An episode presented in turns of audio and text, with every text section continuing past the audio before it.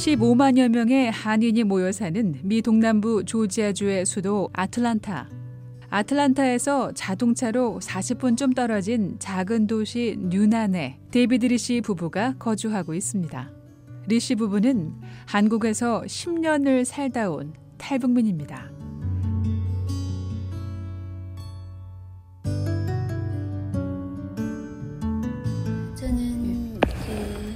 이름은 한효순이고요. 이름 공개 괜찮으세요? 네, 네, 괜찮아요. 네, 네. 저는 함경북도 온성군 남양 노동자구에서 왔고요. 오늘의 주인공은 데이비드 리 씨의 부인 한효순 씨. 17살에 떠나가지고 군복무를 제가 해가지고 군복무 하고 제가 바로 예, 탈북한 케이스라서 예, 그래서 전 세계에서 군복무 기간이 가장 긴 나라 북한에서 한 씨는 17살에 군에 입대해 24살이 되어 집으로 돌아왔습니다. 군복무를 마친 한 씨가 고향으로 돌아간 지 3개월 만에 북한을 떠난 이유는 반겨줄 사람이 아무도 없었기 때문입니다.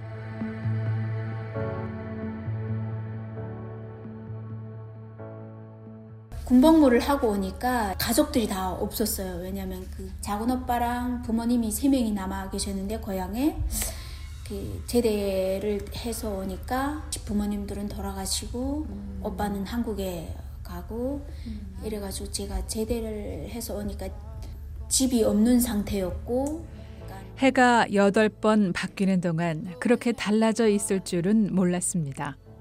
오갈 데 없는 한 씨는 친척과 함께 살았는데요.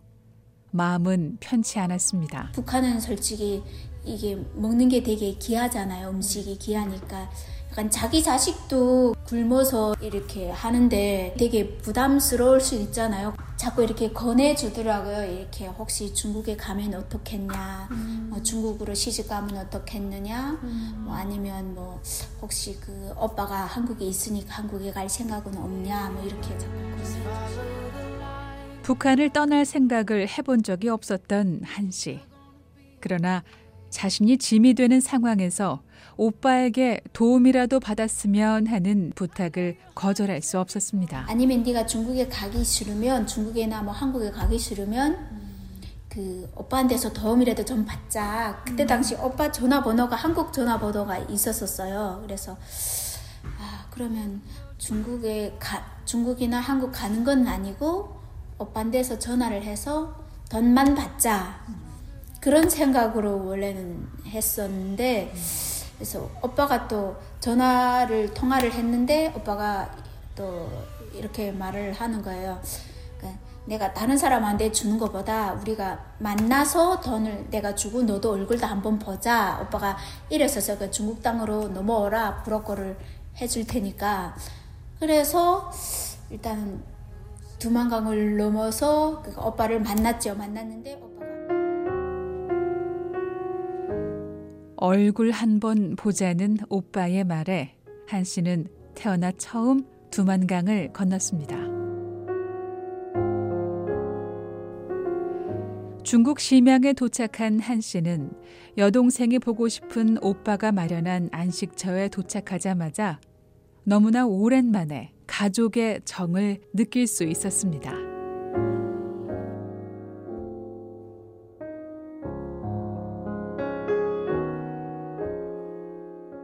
그 오빠가 내가 어른 줄 알고 그 중국에 아는 사람을 통해서 아파트를 하나 구해 놓으신 거예요. 냉장고를 열었는데 음식이 너무 많은 거예요. 어. 그래서 원래 돈만 받고 좀 가려고 생각을 했는데 오빠가 비디오 가게 가가지고 한국 드라마를 심심하니까 혼자서 봐라 이래가지고 거기서 한국 드라마를 보게 됐는데 기공자 전국의 계단 그래서 한 여러 몇개본것 같아요. 보, 보면서 아 한국이란 나라가 조금 이런 나라구나. 하나밖에 없는 여동생을 위해 많은 준비를 하고 있었던 오빠. 우리가 배운 거하고는 우리가 조금 듣고 이런 거하고는 좀 틀리거나 왜 못 살고 막 돈 없으면 진짜 못 살고 막 이런 나라 뭐 이렇게 생각했는데 중국에 오니까 이게 인터넷을 할 수 있으니까 되게 이런 거를 다 볼 수가 있는 거예요. 아, 우리랑 좀 틀리구나. 그때 많이 했죠. 북한을 떠나기만 해도 작은 컴퓨터로 세상을 볼 수 있었고 한국 드라마를 보면서 오빠가 살고 있는 나라 한국에 대한 거부감은 점점 사라졌습니다. 오빠가 그 아직도 가고 싶냐고. 북한에. 예, 그래서 아니 안 가고 싶다고. 냉장고 하고 드라마가 결정적인 역할을 했죠. 예. 그래서 에 그러면 오빠가 그러면 내가 지금 한국으로 올 수 있는 그 브로커를 자기가 할 테니까 오라고. 예. 그래서 두만강을 다시 건넌다는 것도 부담스러웠지만 돈을 받을 친지의 잠깐의 만족 말고는 북한은 한 씨에게 부모 형제 없고 배고픈 돌아갈 이유가 없는 나라였습니다. 오빠의 보살핌을 받던 한 씨는 중국에 도착하고 3개월쯤 지나 한국행을 결심하게 됩니다.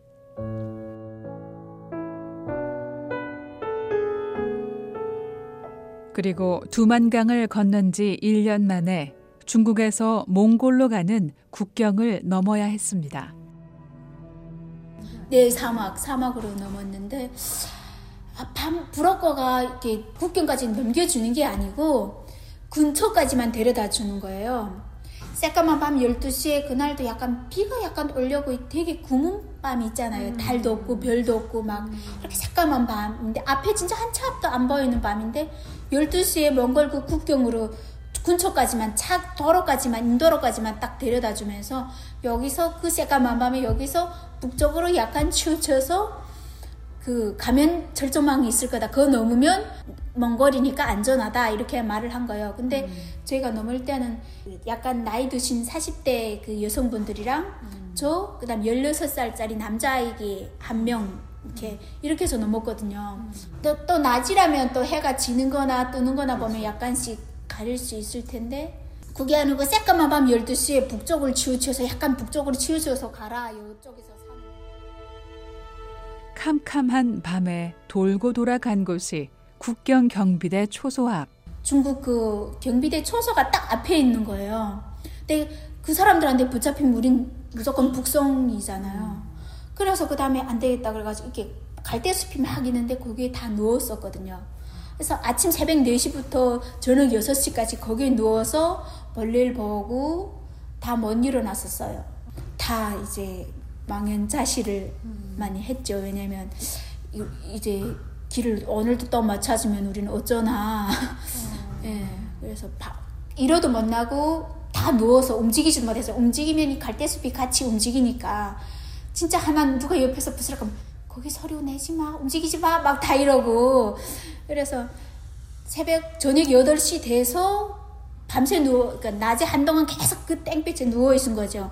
숲기 올라오고 막 이런 데서도 누워 있다가, 그래서 저는 8시 되니까 뒤에 바로 딱 철, 그 철조망이, 몽골 철조망이 그게 경계선이 있는데 그걸 모르, 모른 거예요. 너무 밤이어 가지고. 어, 그래서, 앞에 두고. 예, 발에 앞에 두고 뒤에서 그냥 우리가 음. 누워 있은 거죠.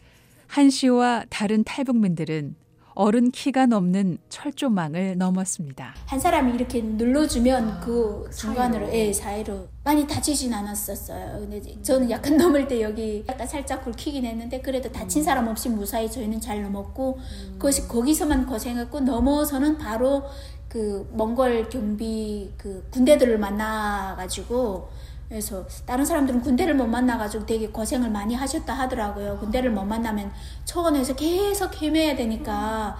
근데 저희 그럼 헤매다가 음식이나 물 떨어지면 되게 그 약간 또 위험할 수도 있잖아요. 근데 저희는 몇 시간 안 걸어서 바로 또 군대를 만나가지고